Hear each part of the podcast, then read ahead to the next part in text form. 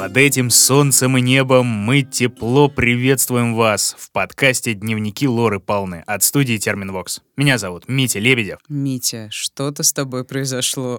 Ми... Солнце со, со мной все хорошо. Кто понял, тот понял. Ладно, хорошо. Тебя любитель, как зовут? Любитель пафосных как на- тебя зовут? начал. Не знаю, я Маша. Маша, меня зовут Погребняк, ладно. Здравствуйте. А, здравствуйте. А, да, мы продолжаем под этим солнцем и небом, как выразились классики, сидящие напротив меня, рассказывать э, дикие, кровавые, просто, ну, любопытные истории маньяков и серийных убийц и пытаться разобраться, почему это все происходит. Да, мы всем очень рады, кто к нам заглянул на огонек открытого, общедоступного выпуска. Если вдруг кому-то интересно, у нас продолжает действовать подписка. Да? Помнишь, Маша, про это? Конечно, помнишь. Почему у тебя сегодня такой разнузданный, вальяжный, гопнический какой-то такой тон? Даже не, не могу. Ну, прости, что-то такое удивительное. Ну, во-первых, конечно, нисколько не обидно. Во-вторых, я не знаю, о чем ты говоришь. Ладно, хорошо. Да, так вот, подписка продолжает действовать. Оформив ее, вы можете послушать предыдущую историю от меня. Я там рассказываю, помнишь о ком, Маша? Ты наверняка уже не помнишь. Короче, об Амелии Дайер. Ну, спасибо. Я рассказываю. Ну, ты кто это? Она делала всякое разное ужасное с младенцами. Вот. У нее были бэби-фермы, и там было все максимально чудовищно, но выпуск очень впечатляющий. Вот видите как. Маша помнит, все твои и вы выпуски, узнаете. Как и все твои выпуски, Митя. А-а-а. Короче, да, ладно. Ну, спасибо большое. Л- реально, послушайте, очень-очень классно. Ну, а сегодня, раз уж этот выпуск выходит немногим позже Хэллоуина, да, Мария? У-у-у. Эм, да, хочу спросить у тебя, Маша. Вот, мы, короче, рассказываем о преступлениях, которые, ну, такие вот реальные-реальные, да, true crime, все дела. Ну, только иногда кое-кто хочет сделать спешл да, ну, по швее. Ну, ладно, я заслужил, да, это правда. Это был хороший эксперимент, хороший эксперимент. Короче, если вдруг, случайно, в нашей истории подмешивается немножечко мистики, немножечко непознанного и таинственного. Mm-hmm. Вот как тебе смотрятся вот э, биографии, где либо все настолько запуталось в версиях, что вообще хрен пойми, что там происходит, и все обросло максимально мифами вплоть до сверхъестественных, либо действительно все не до конца понятно, не до конца очевидно и не до конца объяснимо разумным. Я все-таки верю в то, что все можно объяснить, практически все. И... А ты циник, конечно. Ну, ну, ну, ну да. Ну, правильно, правильно, да, давайте. Ну, можно придумать, конечно, огромное количество версий, но в целом познание рулит. Познание, познание рулит. рулит, да. Что так же? Что я отношусь очень скептично к мистике, к сверхъестественному. Хотя, конечно, если порассуждать, то можно, наверное, найти что-то такое. Эх, там разные предчувствия, например, бывают у людей. Ну да. А, прикольно, когда, знаешь, вот... Эм... Когда в истории есть мистика, и потом объясняется, что ничего такого нет. И ты такой, ну да, я изначально не верил, конечно, что все такое страшное и непознанное. Мне кажется, как обычно и бывает, нет? Да, да. Когда вот так происходит, это прикольно. А вот когда... непонятно до конца, насколько там все то все. Короче, ладно, не суть, это что-то меня понесло. А, Короче, если... ты хочешь меня заинтриговать. Ладно, конечно, я уже заинтригована, конечно. Хорошо. Вот, среди наших персонажей, да, точнее даже среди моих, скорее, персонажей, вот если помнишь шамана из второго Ой, сезона... Ой, да, слюнявый адский да, тип да, да, да, да, убийство из магических соображений. Вот вампиров у нас вроде не было, пока а, что не было. А, у нас были какие-то оборотни. Да, да, оборотни были. Был серый человек Альберт Фиш, которого называли оборотнем из откуда-то, ну не суть, короче. Слушай, просто. А там, по-моему, тоже была какая-то мистика замешанная. Нет, там особой мистики не было, его называли оборотнем, потому что он был обычным человеком в обычной жизни, а, и никто не мог подумать. Ну, короче, вот такое вот, да. А... Нет, подожди, подожди, был какой-то чувак, э, испанец, кажется, вот, очень. Да. Вот это старая история, и там э, тоже, в общем-то, в итоге мистики не оказалось, но что-то там был некий флер сказочности. Да, конечно, ну там потому что это все тысяча лохматых какие-то совершенно годы, был действительно, да, оборотень из Альяриса, Мануэль Бланко Ромасанта. Действительно, мистики не было, скорее всего, не было. Но как бы не доказано, не сказано, да, как говорят во дворе. Так вот, мы все из себя скептики и молодцы, в уголовное дело разного рода суеверия как-то, ну, не записывают, и на том спасибо и слава богу. Наверное, как-то так. Мить, ну прям заинтриговал, ну да, вообще жесть. Ну, конечно. Ну, давай уже начнем. В общем, да, друзья, наша сегодняшняя история все-таки немного мистическая, немного даже сказочная, совершенно мерзотная, естественно. И при всем при этом, но очень красивая во многих деталях. Короче, не теряя ни секунды, стартуем.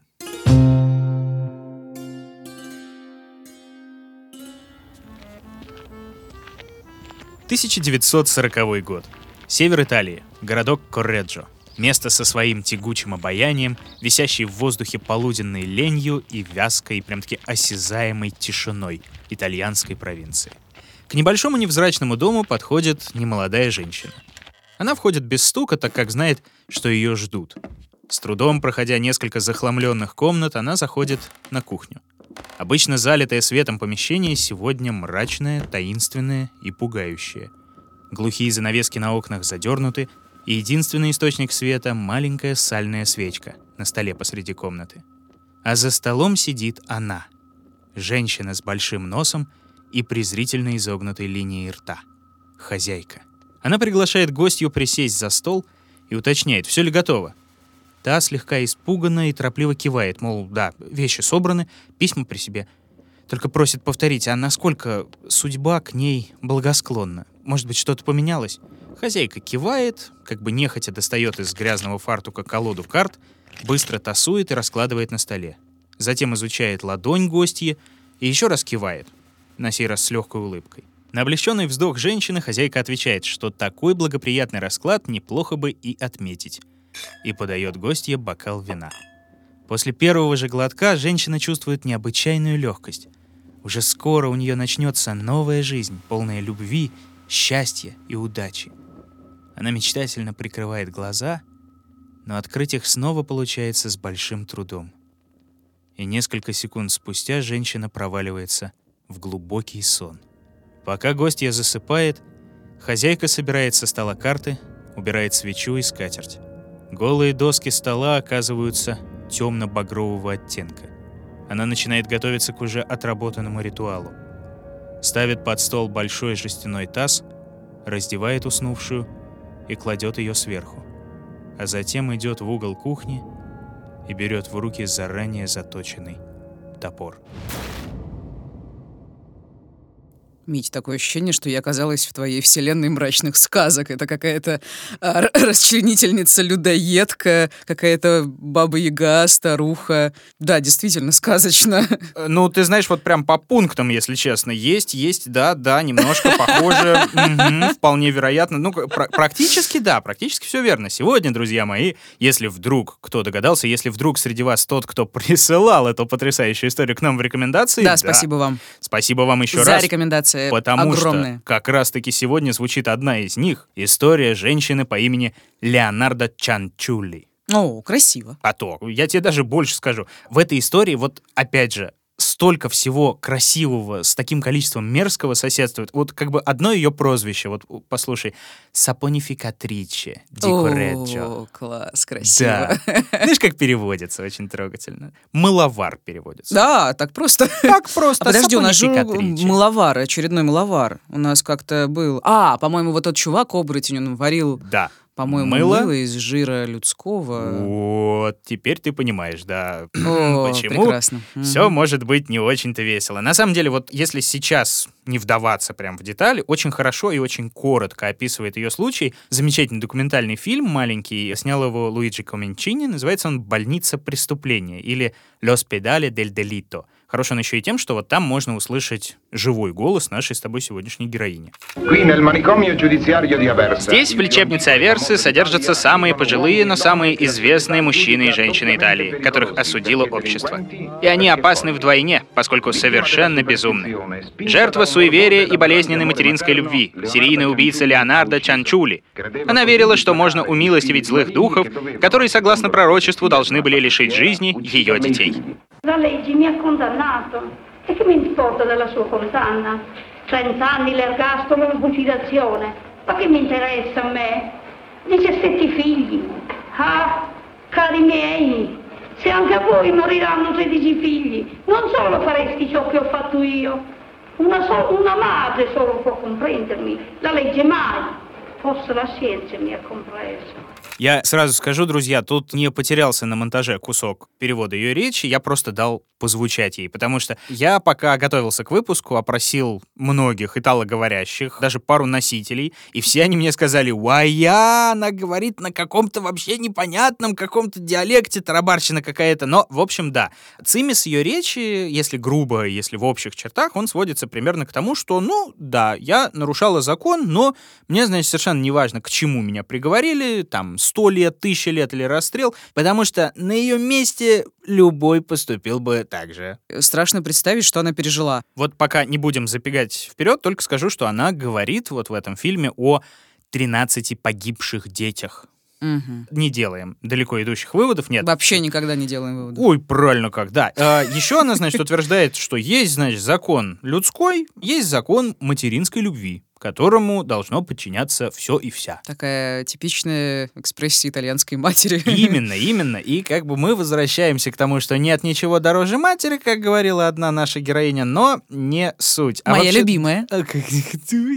а вообще, да. Давай вернемся к твоей женщине. Давай вернемся. В прокуренной кухне осталось вино. Давай вернемся. История Леонарда Чанчулли как раз-таки, возможно, кстати, снова в очередной раз первый из первых, одной из первых серий убийц, женщин, на сей раз уже в Италии.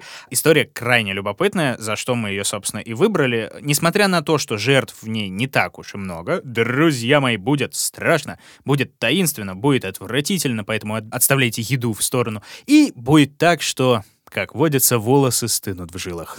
Погнали.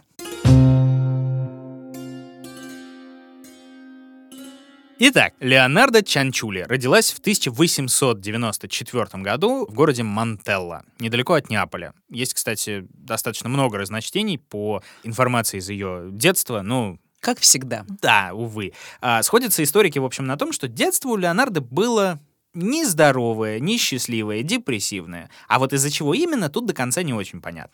Самая простая версия заключается, ну, в том, что она была просто не очень-то желанным ребенком, в семье не очень богатой, лишним ртом, ну и так далее. Классика-классика. Но некоторые источники предлагают куда более радикальные и дикие варианты. Например, что ее мать, Эмилия Динольфи ее звали, она была изнасилована. И в результате этого грустного инцидента на свет появилась, собственно, маленькая Леонардо. Слушай, ну, это, конечно, жуткая история. Я думаю, что это может отразиться на отношении, ну, в некоторых случаях на отношении матери к ребенку. Я думаю, в большинстве случаев, к сожалению, это так. Да, вот. Да. И она, получается, растила ее одна. А, нет. Отец у нее был. Звали его Мариано Чанчулли, собственно. Его фамилию она и получила. И по той же страшной версии вот этот Мариано и был тем самым насильником. В смысле, он, типа, сначала изнасиловал, потом на ней женился? Да.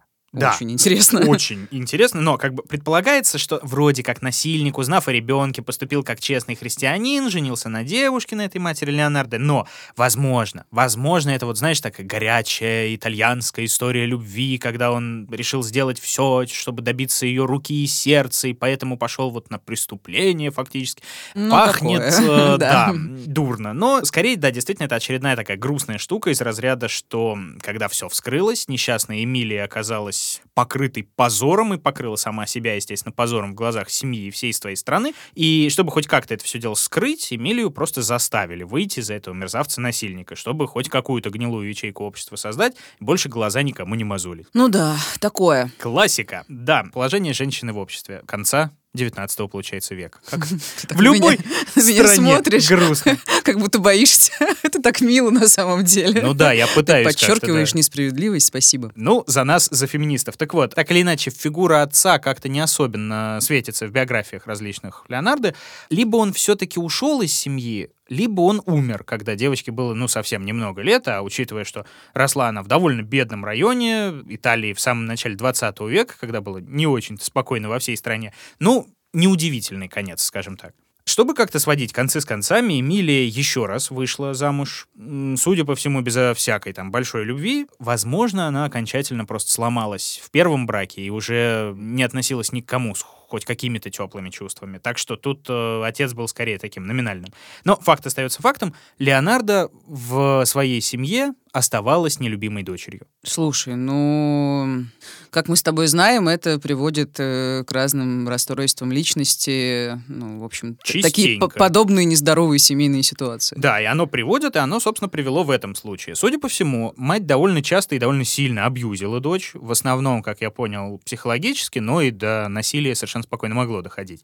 Об этом сама, по крайней мере, Леонардо говорила иногда, и очень неохотно она признавалась в этом. Есть записи, по крайней мере, которые свидетельствуют как минимум о двух попытках суицида в подростковом возрасте Леонардо. Можешь себе представить, да, и без того трудный переходный возраст, пубертат, угу. а тут еще вот такое вот существенное эмоциональное ну да, уже насилие. Радикальные состояния крайне. Конечно. А попутно Леонардо замечают за асоциальным поведением нередко, то есть это кражи, причем не только ради пропитания, не чтобы там сводить концы с концами, просто потому что почему бы и нет, то есть выплеск к агрессии какой-то и предъявление обществу, которое она ненавидит за свою грустную жизнь. Это и драки разные и так далее. К двадцати пяти годам на ее счету точно два привода в полицию, в том числе потому, что она сцепилась с другой женщиной. Влезла. Неожиданно. Да, она влезла в драку и почикала ее ножом. Слушай, ну или даже кинжалом. Прям какая-то театральщина. Есть такое, да-да-да, вот какие-то шекспировские декорации совершенно рисуют. Два веронца, вот это вот все. Хотя, ну, обычная поножовщина. Да. Ну, бывает. Ну, бывает. Как бы серьезное событие, которое меняет таки жизнь Леонардо, происходит в тысяча девятьсот семнадцатом году. Она выходит замуж. Вот мы и скатились с феминизма к классической истории. Замужество меняет жизнь женщины. Но тут серьезно. Серьезно, так? Выходит она замуж за некого Раффаэля Пансарди, мелкого чиновника. И... Слушай, да. а образования у нее никакого не было, я так понимаю. Ты знаешь, вот это я, кстати, так и не понял. Судя по всему, какое-то, ну, мелкопоместное, деревенское mm-hmm. образование. Без а, всяких там университетов и всего ну, прочего. Ну, я поняла, без амбиций. Особо. Ну, понятное дело. Да, почему это меняет ее жизнь? Потому что родители вроде как сначала подобрали ей богатого жениха. А она отказалась. Говорит, нет, у тираничной матери на поводу я никогда не пойду. Да-да-да. Так, и она не пошла? Нет, не пошла. Плохо, она вышла молодец. Замуж сама по себе. А, подожди, то есть она вышла замуж за этого чиновника, это был не тот, кого предлагала мать? Да, это был э, поход а, вопреки. А, я, я поняла, классно. А, там, знаешь, еще есть такая любопытная итальянская поговорка «любовь — это любовь, а брак — это контракт». Поэтому mm-hmm. вполне возможно, что да, вот как бы в начале века, да, там в тысяча девятьсот десятых годах в Италии, ну, это еще было. И вот Леонардо, да, предпочла договорному браку и богатству другую судьбу. А у нее был прям роман-роман, там она влюбилась, он тоже влюбился, ла-ла-ла. Да вот пес его знает. Я, если честно, не думаю, что так было, потому что Н- никто не знает, вот так вот сразу скажем, но я знаю, что муж был хорошенечко так ее старше, не знаю, насколько был, но был.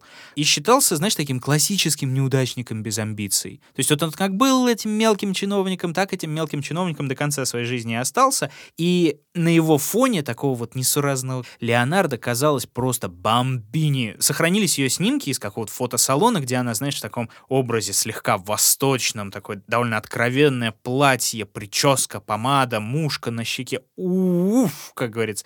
Настоящая такая, знаешь, актриса жанра.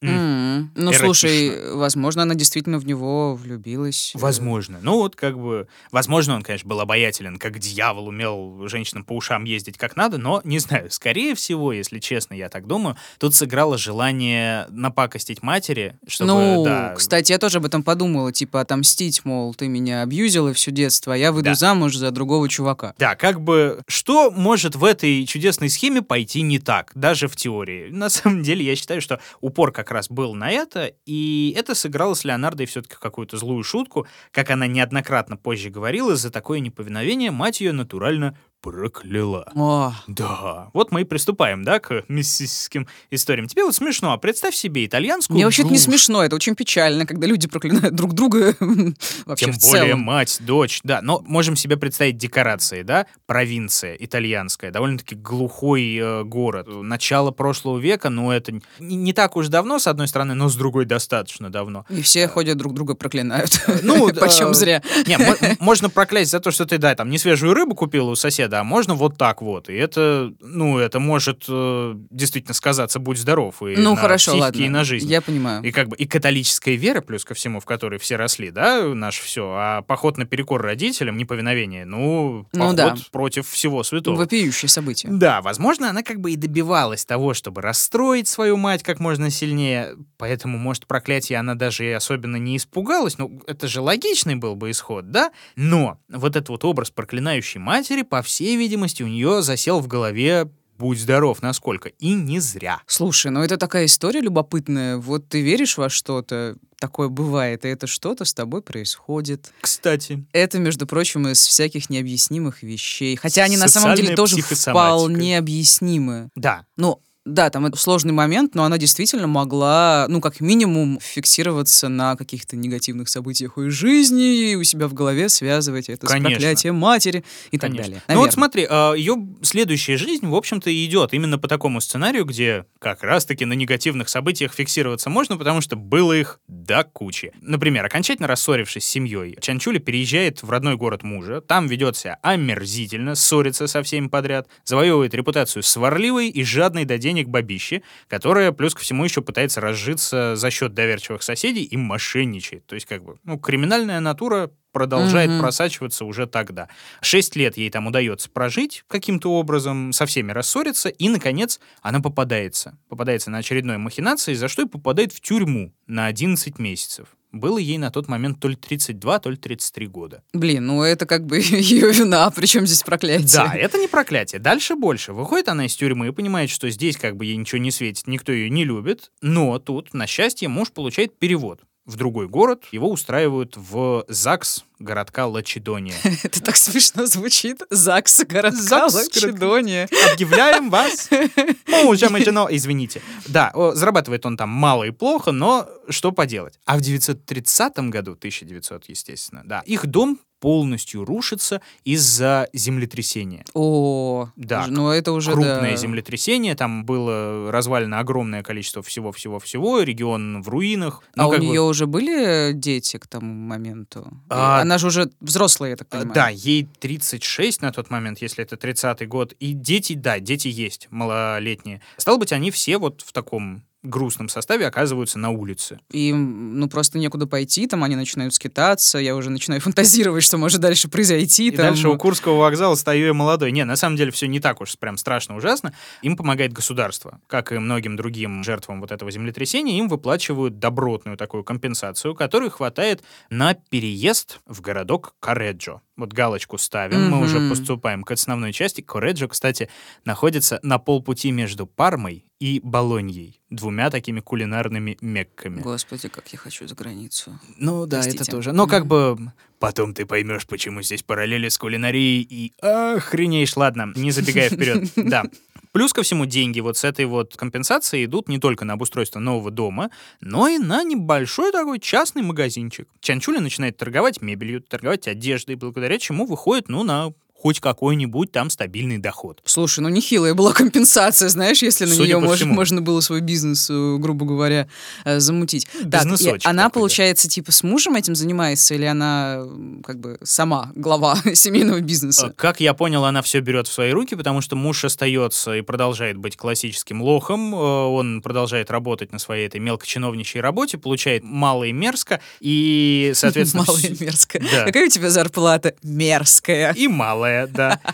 Ведет себя, соответственно, все грустнее по этому поводу, чаще пьет и чаще ночует не дома, потому что как-то, ну, грустно ему возвращаться домой, где всем правит бал жена, вот такая вот властная и такая вот яростная женщина, а он такой вот не пришей кобыле хвост, кому он вообще нужен. Пока его нет, соответственно, Леонардо действительно становится во главу угла, она завоевывает доверие в округе и проявляет себя с довольно неожиданной стороны. Во-первых, она перестает быть сварливой бабой, которой она была до этого, и она превращается, знаешь, в такую вот э, верную подругу, ну, конечно, с норовом, но готовую помочь советом, причем советом не житейским, а прям высшим. Она начинает давать услуги гадалки и астролога. Вау. Соседушкам. Ой, Митя, я еще хотела сказать, ты такие слова употребляешь. С норовом. С норовом, Ты знаешь, да. из серии «зиждется», какие-то такие словечки. Такого пошибу. Да-да-да, прости. Да, она становится гадалкой, короче. Да, видно там от матери ведьмы, она а. какой-то талант да. астролога и провидца она получила. Ну, не знаю, так или иначе. Действительно, она день за днем становится все популярнее среди соседушек, квохчей и прочих. И некоторые даже доверяют ей прям... как себе? Хм, а зря. тысяча девятьсот тридцать девятый год был, ну, непростым, скажем так, временем для всей Италии. Видите, ты как Родзинский заговорил. На мой взгляд, правление Николая Второго, или кто там был, королевство Италии. Ладно, ладно. Да, моя любимая рубрика, как вы могли понять, познавательная минутка с дневниками Лоры Павловны объявляется открытой. Но тут, может, и не очень познавательно, наверняка многие знают, тут скорее в общих-общих чертах широченными мазками. Короче, что мы знаем о конце тридцатых не только в Италии, но и, в принципе, в Европе, да? Полным ходом идет подготовка к чему? К полноценной войне. В Германии, соответственно, набирает силу эн эс дэ а пэ во главе с Гитлером, в Японии крепнет милитаризм, очень европейский, конечно, пример, но мы все понимаем. А в Италии тем временем вовсю разворачивается незабвенный Дуччи, да, под таким титулом вошел в историю, как мы помним, Бенито Муссолини, лидер национальной фашистской партии. Ну вот наверняка только ленивый сейчас не придирается к тому, что эс эс эс эр во Второй мировой, там, Великой Отечественной, сражались-то не с фашистами, а потому что по большей части фашисты сидели в Италии, ну да ладно. А что не происходит? Да, что происходит в Италии в эти годы? В двадцатые появляется так называемая «Опера национале Балила», о эн бэ или просто «Балила», которая начинает готовить фашистов завтрашнего дня. Ну, в будущие солдаты, в офицеры принимают от восьми до восемнадцати лет. Детей, да. Дальше, в девятьсот тридцать третьем наступает очередь другой организации, называется она «Дети-волчицы». Ну, это, Ух. знаешь, такие, как октябрята, только... фашистского пошиба, да, mm-hmm. куда сначала, ну, записывали с первого класса, потом с годами начали записывать с рождения, потому что почему бы и нет. Потом итальянская ликторская молодежь и прочие-прочие разные организации в общем. А, режим... это, наверное, похоже на комсомол, вот эта молодежь. Да-да-да, режим mm-hmm. активно набирает новых сторонников и как бы не только для идейной составляющей. Прости, пожалуйста, захотелось вбросить и сказать, как же похожи режимы кое-где, но не буду. Так а что тут? Тут, на самом деле, опять же, только ленивый не сравнивал. Ладно, ладно, да я знаю. Нет, давай не будем, ради бога, я не знаю, зачем я это сказала. Смотри, на самом деле, это другая немного история. Есть замечательная популярная точка зрения, что Первая мировая война закончилась как бы не победой и поражением для кого? Для одних победой, для других поражением. Нет, она закончилась отсрочкой. И все прекрасно понимали, что очередной крупнейший вооруженный конфликт себя ждать не заставит, просто мы имеем некоторое количество лет передыха. И все понимали, что... этот передых нужен не для передыха, а для подготовки. Поэтому как бы у нас был ОСА «Авиахим», да, например, который готовил из гражданских полноценных военных экспертов, да, которые умели летать, которые умели мастерить что-то, в том числе и все необходимое для фронта и так далее и тому подобное, чтобы быть готовым не только к труду, но и к обороне. И поэтому как бы у каждой сколько-нибудь претендующей державы Европы и не только Европы было что-то похожее. И Италия, соответственно, набирает себе молодую кровь, как и многие другие. И в скором времени, в отличие от многих других, Италия ее использует. Вот эту вот новоприобретенную, угу. молодую и дикую военную силу, например, в вооруженном захвате Эфиопии за старые обиды, нанесенные давным-давно. Захватывает она ее в тысяча девятьсот, как раз-таки, тридцать девятом году. И вот я вижу повисший в твоих глазах немой вопрос, когда же, мать твою, ты завершишь и к чему ты, собственно, это все ведешь. Подвожу итог. Внешняя политика Италии в конце тридцатых, начало сороковых годов в принципе могла стать краеугольным камнем истории нашей сегодняшней героини Леонарды Чанчулли. Ай да Пушкин. Загнул. Ай да сукин сын. А, а, Нет, красиво, красиво, да. Но так вот стелить надо. Короче, мы возвращаемся, да, к тысяча девятьсот тридцать девятому Митя году. И его самолюбование. Да, естественно. Что э, происходит, собственно, в семье Чанчулли в этот момент? За это время муж окончательно спился, окончательно покинул любимую семейку, что, в общем-то, Леонарду не особенно беспокоило. Бизнес и еще там гадательные дела. Да, у нее все на мази, все совершенно спокойно. Она осталась не одна, она осталась с четырьмя детьми. Младшие сын и дочь учатся в школе, средний в институте, старший институт заканчивает. И вот жизнь Чанчулли начинает полниться тревогами, потому что Италия готовится к войне, не только эфиопской, но и уже разворачивающейся вовсю на Восточном фронте, да, Польша уже захвачена на тот момент, по-моему, или готовится быть захваченной, и Италия набирает солдат, получается. А, и она переживает, что ее старший сын может пойти в армию. И попасть в армию, ну угу, это как бы... Логично. Да, каждая мать того времени переживает, но не так, видимо, как Леонардо Чанчулли. В смысле, что... она переживает совсем сильно. Да, тут понимаешь, как у нее все-таки в жизни несколько факторов сложилось.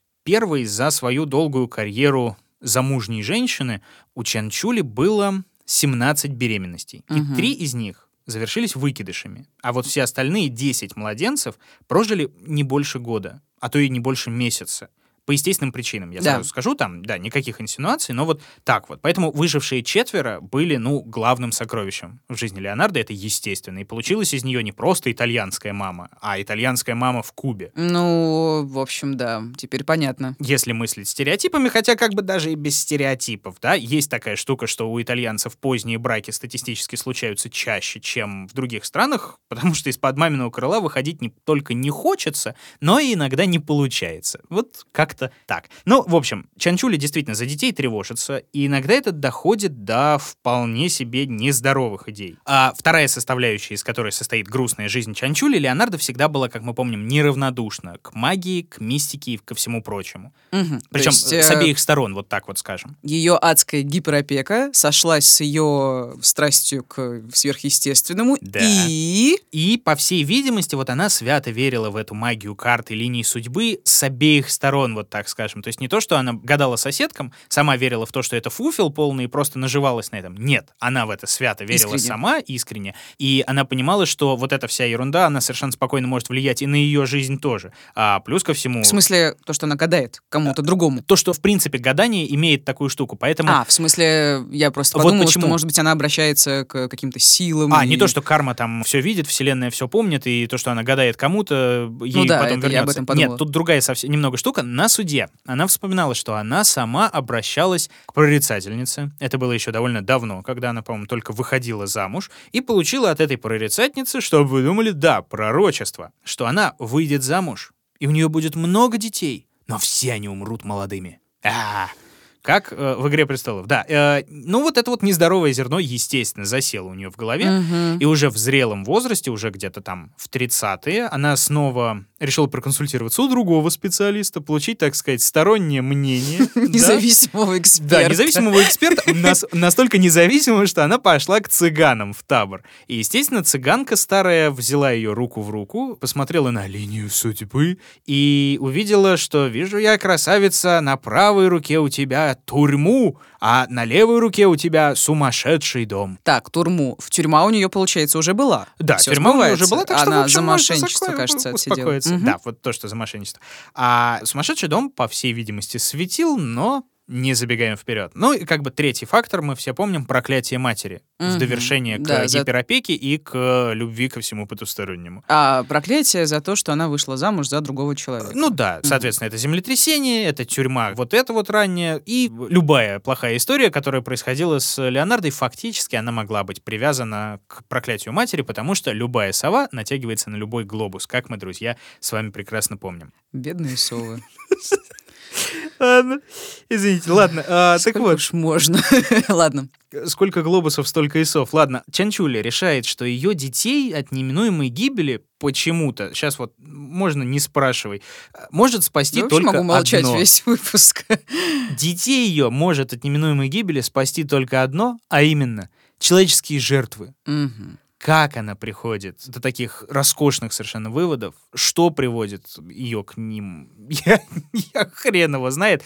Либо это было уже какое-то там очень сильно прогрессирующее расстройство, которому, ну, ничего особенного и нужно-то не было. Либо ей кто-то это мог посоветовать, кстати. Ну, ладно, я думаю, что это не имеет большого значения, она начинает убивать людей. Ну вот, да, через какое-то время к этому все и приходит. Да, там есть источники, которые могут предполагать, что могла вроде как прозвучать фраза, что «жизнь за жизнь» — это норма, а уже, да, она докумекала, что людей убивать можно самой. Угу. Как-то так. Слушай, странно. Ну и она как, наверное, все-таки как женщина, как мне кажется, ну, рационально назвать ее сложно, но как минимум планирующая. Прохаванная. Да, она, наверное, это все начала планировать. Да, это все было действительно не спонтанно и спланировано. Ну, как и многие, кстати, наши с тобой героини-женщины, Чанчулли выбирает тех, кто слабее ее, с кем легче справиться, причем не только физически легче справиться, но и морально, угу. естественно. И лучше всего под эти критерии подходит ее знакомая, семидесятилетняя Фаустина Сетти. Так, семидесятилетняя Фаустина. А сколько сейчас этой Чанчулли? Ей было, что самое любопытное, то ли сорок пять, то ли сорок шесть. Угу. Любопытное, потому что она водила дружбу как раз вот с такими барышнями, как Сетти, которая была неграмотной старой девой, которая постоянно у нее засиживалась на кухне, и которой Чанчулли постоянно вот гадала. То на картах, то по руке. Угу. Ну, такое вот. Видимо, астрологический авторитет она больше всего заработала как раз... Астрологический авторитет. Как раз у такой публики, которая очень падка на всякое Такую, такую дичь и чушь. Ну да. ладно. В какой-то момент эта несчастная Фаустина поняла, что что-то как-то она семьдесят лет проходила в старых девах, и что-то в ее жизни не хватает. Для полного счастья не хватает самой малости, а именно мужа, да, правильно? Mm-hmm. Не могла бы... Ну, вот... почему бы и нет, да. собственно говоря. Не могла ли бы добрая, многоуважаемая Леонардо, либо как супруга бывшего сотрудника ЗАГСа, что тоже, в общем, неплохо, либо уже как великая гадалка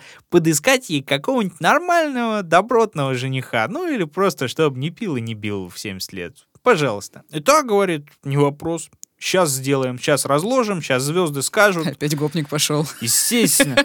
Через некоторое время она действительно, говорит, нашла. Живет твой орел-мужчина на Сардинии, ждет тебя, надо только приехать. Только смотри, инструкции следующие. Никому не рассказывай. В первую очередь, никому не рассказывай о том, что скоро выйдешь замуж, потому что как только кому-нибудь расскажешь, тебе все обзавидуются и наведут на тебя сглаз и порчу.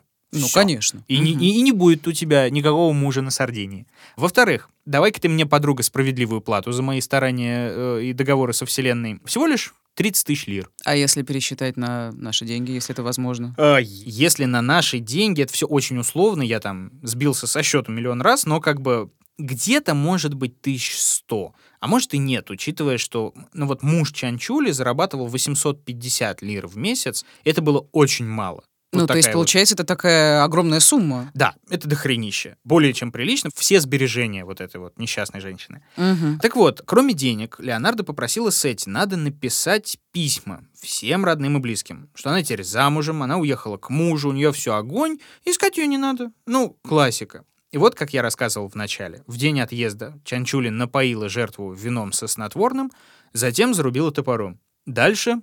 Хм, дальше лучше процитировать. «Тело я разделала на девять частей, бросила их в котел. Добавила семь килограммов каустической соды, которую я купила до этого, чтобы делать мыло. Всю эту смесь я мешала, пока куски не превратились в густую темную субстанцию. Ее я разлила по нескольким ведрам и вылила в ближайшую канаву. Кровь я слила перед разделкой тела в таз. Подождала, пока она свернется, высушила в печи. Смешала с мукой, сахаром, шоколадом, молоком, яйцами, добавила немного маргарина и замесила все вместе. Из этого теста напекла много кексов с хрустящей корочкой. Подавала их разным дамам, которые приходили в гости. Но это не только для гостей.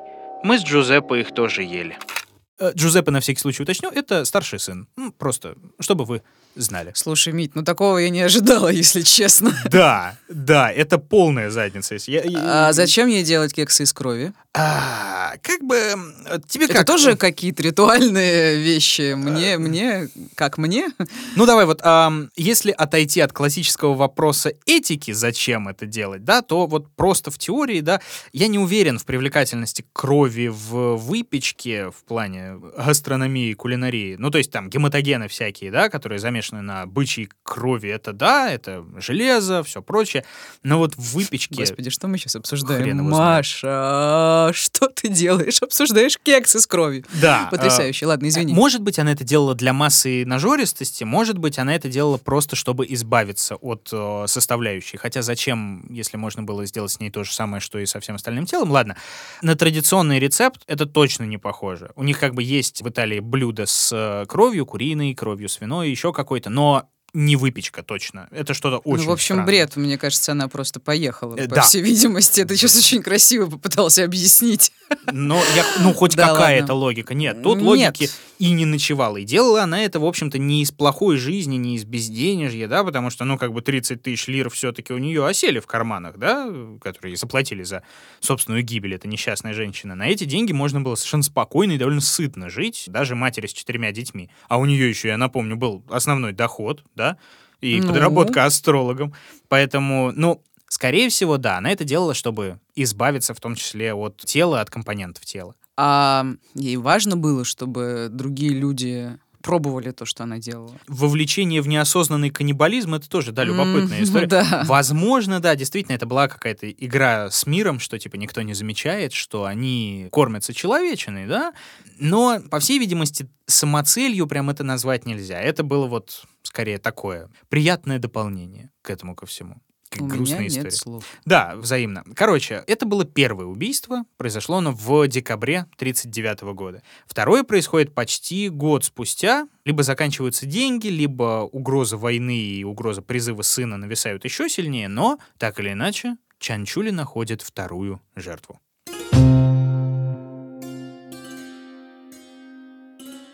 Лето тысяча девятьсот сорокового года Леонардо тратит на обхаживание бывшей учительницы по имени Франческа Соави. шестидесятидвухлетняя женщина в, ну, неспокойной стране, в предвоенном и уже практически военном положении, оказывается, как-то никому не нужна. Школьный учитель, тем более в возрасте, да, ей нужно на что-то жить, ей нужно чем-то заниматься, но на работу не берут, потому что возраст и потому что такие люди, такая страна. Ей отчаянно нужна помощь кого угодно, государство на нее плюет, поэтому она идет к гадалке Чанчулли. Странно, она же вроде учительница, образованная женщина, ну, хотя, с другой она стороны... Она должна понимать, почему... что карты и хиромантия не работают. Нет, ну, наверное, нет, все-таки одно, разумеется, не исключает другое. Действительно, да, мы же образованные, интеллигентные люди, мы должны понимать как раз-таки, да.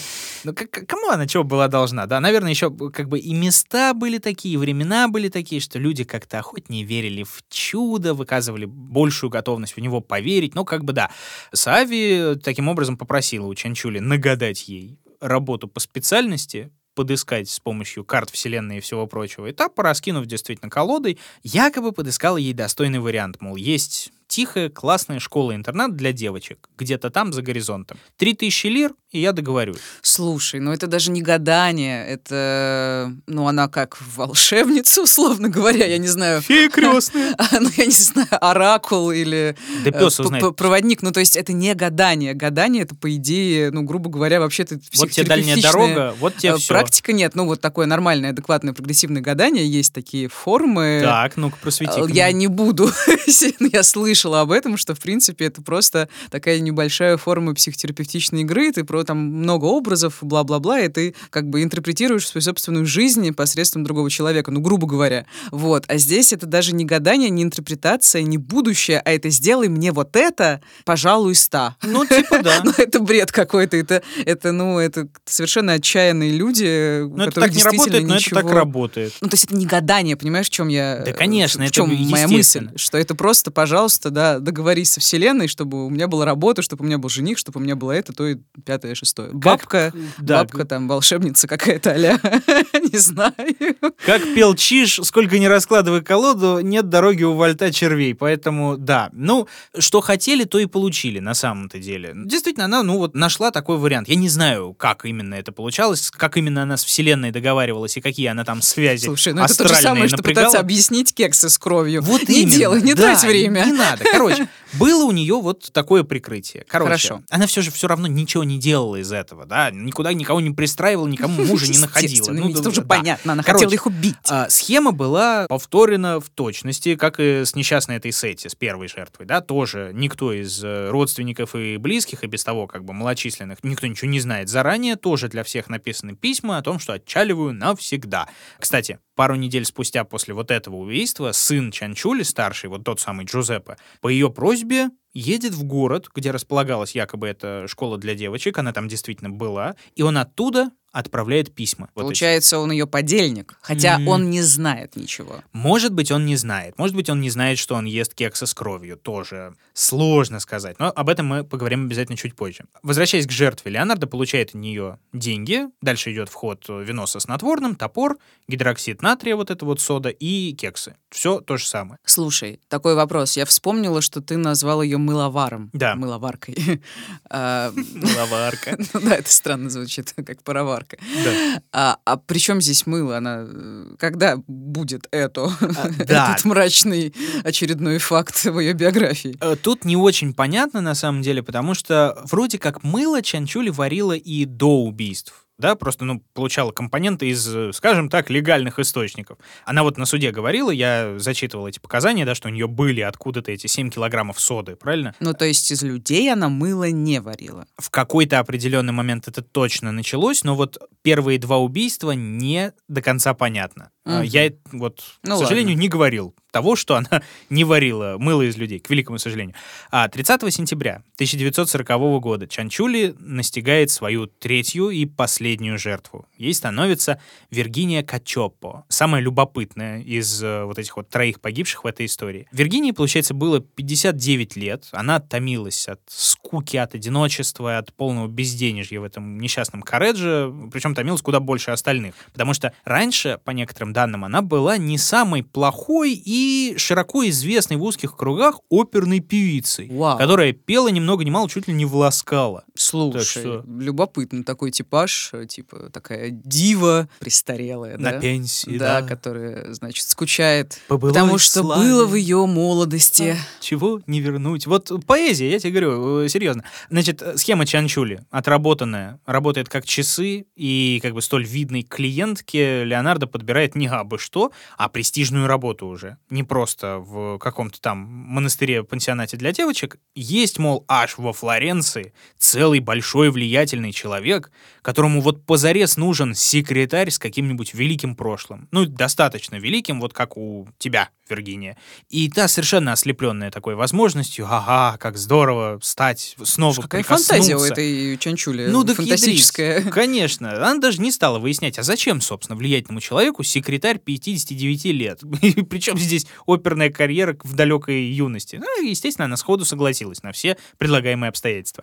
Чанчулли знала, что как бы от роскошной жизни у Качоппо что-то да осталось, поэтому цену она заломила на свои услуги, будь здоров, сколько. Судя по всему, вот жадность в этот момент уже взяла верх над чем бы то ни было, учитывая прошлый, судя по всему, не очень удачный, да, провальный случай с этой Суави, которая принесла ей только три тысячи всего а, лишь. А тут? А тут, по итогу, Чанчулли досталось аж на пятьдесят тысяч лир, mm-hmm. очень много, да. не считая как бы нескольких еще украшений, довольно дорогой одежды и обуви, которые она после убийства еще и частично продала. А что произошло с Вергинией, она описывала сама на суде уже. Она оказалась в котле, как и две остальные. Когда я варила и топила ее плоть, она была белой и жирной. Я добавила бутыль одеколона, и после долгой варки получилось создать относительно приемлемое жирное мыло. Я раздавала куски соседям и клиентам. Кстати, кексы тоже получились лучше. Та женщина была по-настоящему сладкой. А, Фу. Давай без комментариев. Да. А, скажи, пожалуйста, когда ее поймали, это, я так понимаю, была последняя жертва? А, да. Значит, все-таки Чанчулли, как и многих других наших с тобой э, героев, в первую очередь, знаешь, вот этих крастолюбивых психопатов, мошенников, аферистов и вот таких вот угу, товарищей, да. их подвел человеческий фактор. Сколько бы она ни твердила своим жертвам, что не надо, никому, ни единой душе, никому не говорите, ничего не рассказывайте, сглазят же, сволочи, не подавятся, но бывшая дива Качоппо не выдержала. Такая возможность ее разрывало от того, чтобы с кем-нибудь поделиться. Она призналась, что уже совсем скоро будет под крылом влиятельного господина из Флоренции. Она проболталась об этом своей невестке. Угу. И та, наверное, потом э, следила за ее судьбой, типа. Дальняя довольно-таки родственница, но так вышло, опять же, по счастливой случайности, серьезно, что эта барышня оказалась очень длинноносой занозой и очень интересующейся всем живо. Когда ее родственница бесследно пропала после таких вот восхитительных новостей, она ничего не стала ждать, и она натурально забила тревогу. Надо сказать, что все-таки все было ну, не так уж и страшно, что да, никто вообще... Да, после кексов с кровью и мыла... Я, я к тому, что никто вообще ничего не знал, и все это проходило максимально бесследно. Нет, не то чтобы там вообще всем было глубоко наплевать на этих одиноких, никому не нужных старых дев. Чанчулли на это очень надеялась, да, и она прикладывала все возможные усилия, чтобы это прошло максимально незамеченно. Но все-таки у них были какие-то там друзья-подруги, родственники, которые не до конца успокаивались. И поэтому где-то в конце вот осени тысяча девятьсот сорокового года город Корреджо начал полниться слухами, что что-то пропадают женщины. А, ты имел в виду все не так страшно, имеется... Да. Ну, что... Не да, настолько все поняла. Бесследно, я и не настолько как-то слегка все... затупила и подумала, все не так страшно. Нет, да, все, ладно. Все максимально страшно, конечно, друзья, это, это правда. Как бы, смотри, если про первую, про вот эту Фаустину Сетти стали уже забывать, потому что это было, ну, когда? Почти год назад, прошлой зимой, то вот вторая и третья жертва, они все-таки пропали со совсем недавно, в сентябре, и довольно близко по времени. Одна пятого, другая тридцатого сентября. А, ну еще у последней была эта невестка, которая да. забила тревогу. Плюс ко всему. Именно... Она обратилась там куда-то. Она обратилась, кстати, в мэрию. Вот почему-то именно в мэрию, не в полицию. Угу. Почему, кстати? Ну, может быть, там так было. Ну, может случае, быть, это... кстати, она обращалась, а ей сказали, а что вы хотите? Вот, видите, письмо, ну, уехала, оставьте ее в покое. А, ну, да, может, может быть. быть. Я как бы, давай не будем очернять доблестных карабинеров Корреджо. Так или иначе, к мэру она постучалась, тот сопоставил все за и против, недавние слухи, и лично поручил начальнику местной полиции все это дело расследовать. А те довольно шустро выявили закономерность, что все три женщины были знакомы с Леонардо Чанчулли. Mm-hmm. И, наверное, дома у нее, если покопаться, можно было найти всякие улики. Ты знаешь, нет, этого не получилось. Судя по всему, она действительно довольно тщательно избавлялась от тел. Mm-hmm. И плюс ко всему, там, ну, никаких там кровавых разводов на кухонном столе, никаких э, топоров окровавленных, еще чего-нибудь. Ничего. То есть доказательств не было никаких. Ну и сама Чанчулли, соответственно, не будь дурой, сразу ушла в отказ. Я про них ничего не знаю. Я их, да, видела когда-то тысячу лет назад, помогла, они уехали, все. Я про них не знаю и слыхом не слыхала, и видом не видела. Мои руки чисты. Соответственно, мусолили ее два месяца, по крупицам собирали там разные улики, показания соседей, и в конечном итоге ее все-таки арестовали. третьего марта тысяча девятьсот сорок первого года. Mm, но арестовали, наверное, в, по подозрению. По подозрению в причастности к исчезновению вот этой вот последней mm-hmm. жертвы Качоппо. Там еще сыграло то, что она все-таки была известной в прошлом, вот этой это оперной оперная, дивой, да. да, ну, хоть какой-то масштаб был, да, не вот эти вот две совершенно никому, к сожалению, ненужные женщины. Но Чанчулли, несмотря ни на что, снова закрывается в себе, уходит в глухой отказ. А потом события развиваются по довольно справедливому сценарию. Полиция узнает, что письма-то одной из жертв отправлял кто? Сын старший, Джузеппе. Ага, и его арестовывают тоже, наверное. Да. И ее это подкашивает. Угу. А, собственно, вот ради чего все и затевалось, чтобы ее дитятка-то не пострадала, а теперь оно в опасности и под угрозой того, что беда, тюрьма. Вселенная карма. Вот не надо шутить с мирозданием. Не надо играть с войной. Короче, сразу после того, как ей рассказали о том, что Джузеппе арестован, она сказала так, вот на этом месте мы делаем паузу, я все расскажу. И она все рассказала. Да, она, собственно, все рассказала. Тут можно сказать, что она не раскаивалась совершенно точно. Она по фактам рассказывала. Там, да, чисто по фактам. Чисто по фактам она раскладывала совершенно спокойно, безэмоционально, на всех допросах, ну, безэмоционально, да, насколько это вообще реально для итальянки в возрасте, стереотипы. Как я им расскажу что-нибудь, у меня же руки были связаны. Так вот, в деталях она подробно рассказывает о всех убийствах трех, подробно расписывает процесс избавления от трупов. То есть она говорит все, что, ну, в теории должно было хоть как-то обезопасить сына. сына. Да. Угу.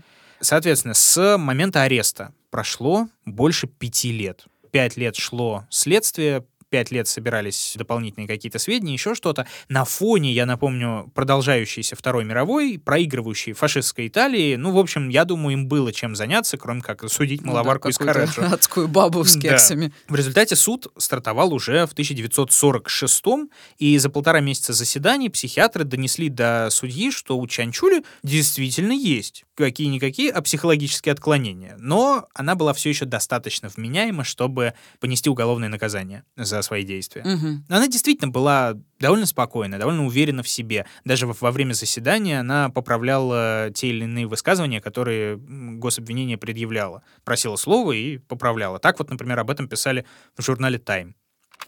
На судебном заседании, которое состоялось на прошлой неделе в регионе Реджо-Эмилия, Леонардо Чанчулли обратилась к прокурору. Во время дачи показаний, оперевшись на кафедру своими невероятно нежными руками, она изложила ряд деталей, когда ее спросили о разных принадлежностях, которые женщина использовала при приготовлении мыла. Ее глубоко посаженные темные глаза сверкнули гордостью, когда она произнесла: «Я отдала медный ковш, которым снимала пенку с кипящего жира, своей стране. Моя родина отчаянно нуждалась в металле в дни войны, и я не могла поступить иначе». Поехала. А, с одной стороны, да, вот такой вот великий патриотизм. Вообще, очень любопытно, конечно, написана статья. И вот эти невероятно нежные руки, значит, oddly soft hands. Mm. Э, странно нежные руки. Отчего они были странно нежными, я думаю, мы понимаем. Мыло да. хорошее. Э, да, так или иначе. По итогу сбора информации обвинители заявили, что главный мотив все-таки был не в том, чтобы человеческими жертвами уберечь детей, защитить их от проклятия бабушки, от каких-то там злокозненных духов. Нет, корысть банальная, жажда денег всему виной. Ну, в общем, так и выходит, как ну, бы она же много сработала. Там пятьдесят тысяч лир с одной, тридцать тысяч лир с другой. И там, по мелочи, и да. И по мелочи там ну, еще. Вот, в общем-то, и суд на этом сошелся. В результате ее приговорили к штрафу.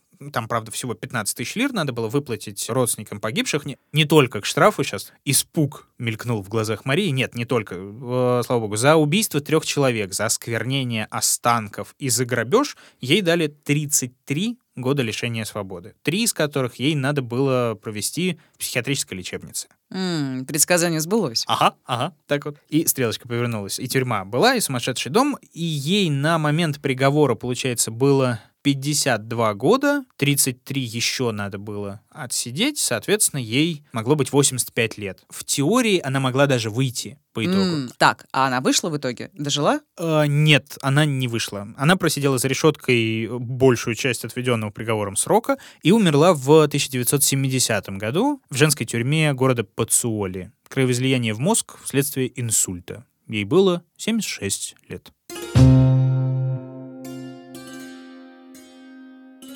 Ну, вот, Мария, это была сапонификатриче ди Корреджо Леонардо Чанчулли, мыловар Слушай, и пекарь. Очень плохая дочь и очень хорошая мать. Да, да, мать потрясающая. Слушай, а что в итоге с этим сыном? Его не признали виновным, а, да. там, подельником Кстати, и все прочее? Сына, сына арестовали действительно вместе с ней, и его таки тоже судили. Да. Вот все-таки за пособничество в сокрытии следов преступления ему дали пять лет. Все-таки за то, что он отправлял письма вот этой второй угу, жертвы. Угу.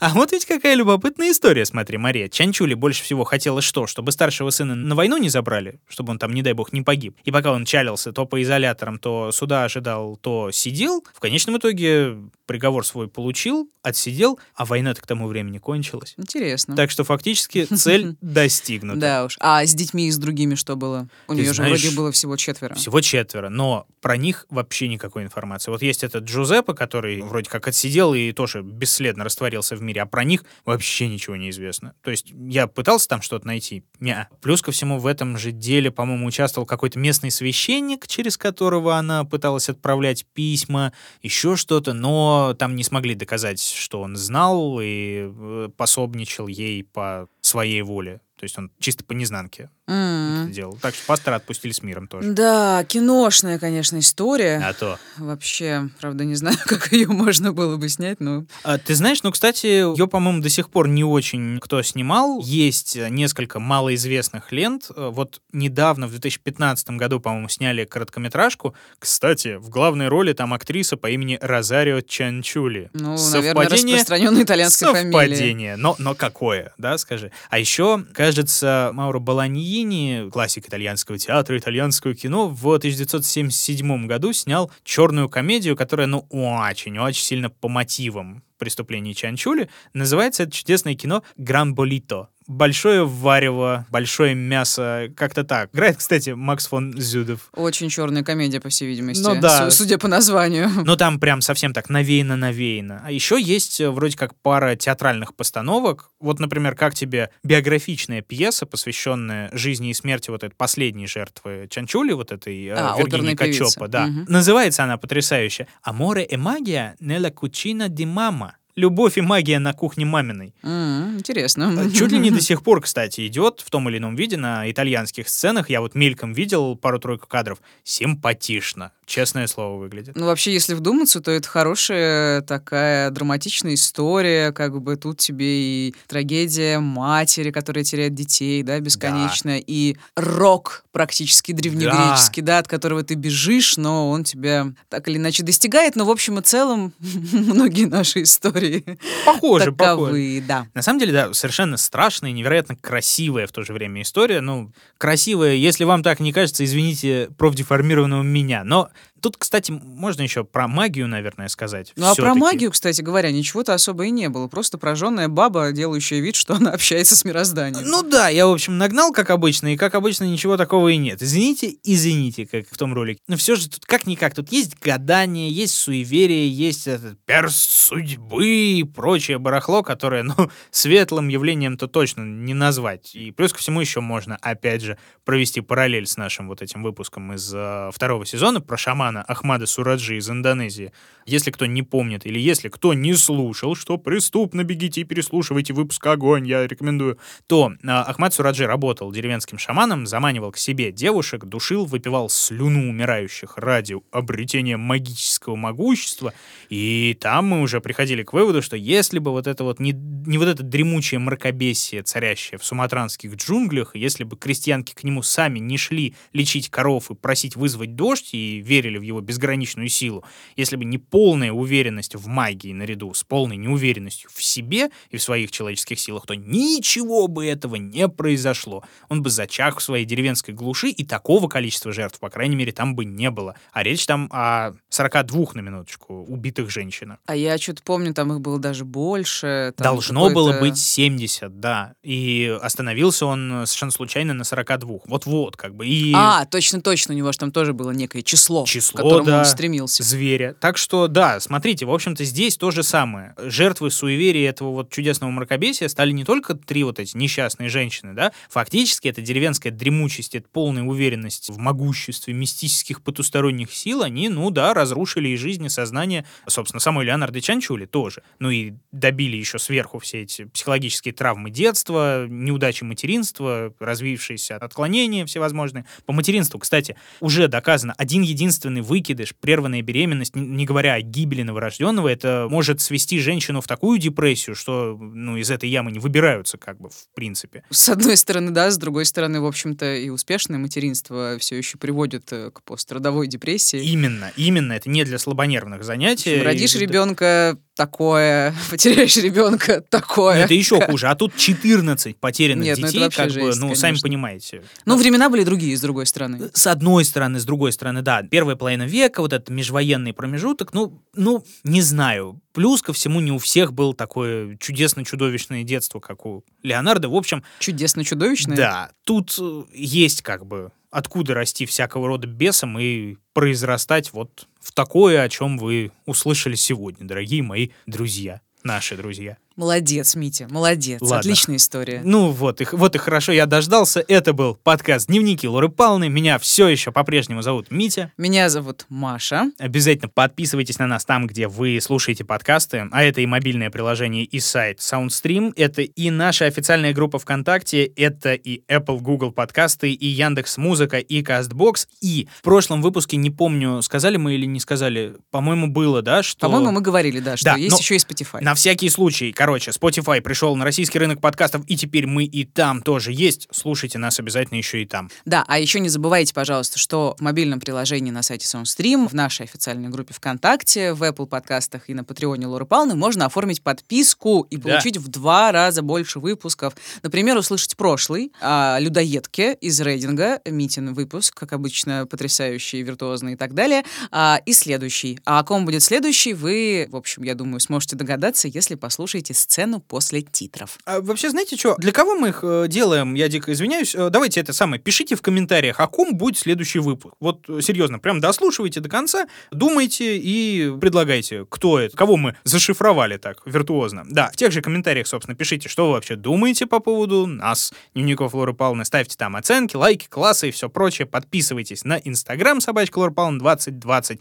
Ну и что? Их, естественно, рекомендуйте, о ком еще мы бы могли рассказать и какие персонажи криминального мира пока что укрыты от нашего взора. Будьте осторожны. И будьте счастливы.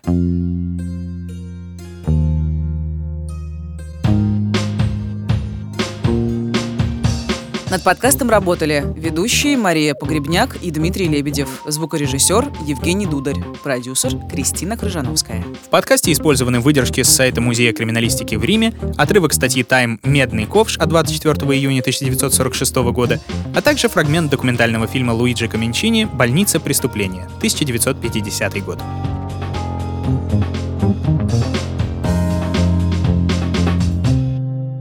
Следующий выпуск о целом букете фетишей. Да, именно так произносится это слово.